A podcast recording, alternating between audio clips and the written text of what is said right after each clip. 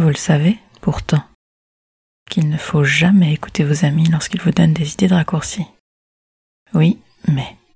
Oui, mais vous étiez fatigué et il se faisait tard, alors pour rattraper le dernier train, vous avez coupé à travers champ, sautant par-dessus un minuscule cours d'eau pour vous éclaircir à la lumière de votre téléphone portable. Vous marchez avec précaution, éclairant vos pas au fur et à mesure que vous avancez entre les modes de terre de ce terrain vague. La brume s'est levée, donnant une ambiance presque fantomatique à votre environnement. Pas besoin de se raconter des histoires qui font peur pour frissonner. Un petit tour par le terrain vague après minuit et vous êtes refait.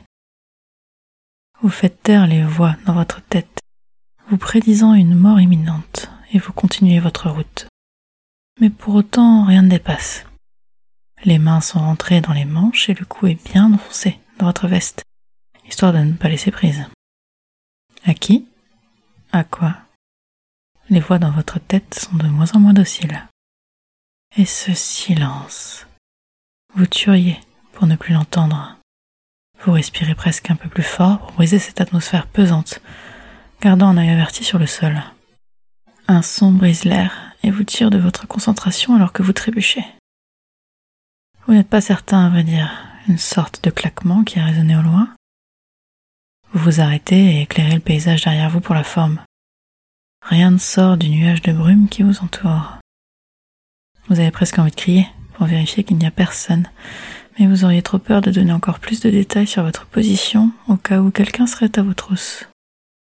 Qui serait à vos trousses vous hurle intérieurement la raison.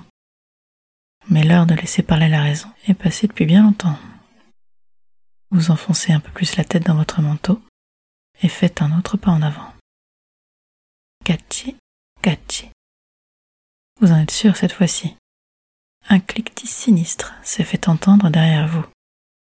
Vous ne bougez plus, terrifié à l'idée de faire un pas de plus. Impossible pour vous de définir ce bruit. Et c'est d'autant plus terrifiant. Un claquement, un cliquetis. Le bruit du bois contre le bois? Toujours immobile, vous attendez que le bruit se répète, mais rien ne vient. Vous prenez une profonde inspiration, repartez au pas de course. Quoi que ce soit, cela n'augure rien de bon. Le bruit se répète. Plus près Vous pensez, mais vous n'êtes pas sûr. Chaque bosse devant vous vous déstabilise, vous fait trébucher. Mais vous ne perdez pas de vue votre objectif, partir d'ici. Vous ne pensez même plus à la gare ou à rentrer chez vous. Vous voulez juste partir. Ne plus être ici. Un nouveau trou dans le sol vous fait définitivement chuter. Tomber dans un bruit sourd qui vous paraît étouffant au cœur de la nuit. Un long silence le suit. Vous n'entendez plus que votre respiration haletante, votre cœur qui rugit dans votre cage thoracique. Gatti, gatti. Ce même bruit, ce même claquement étrange qui cette fois-ci vous immobilise complètement. Vous n'osez pas vous relever, encore moins tourner la tête pour tenter d'apercevoir ce qui semble vous poursuivre.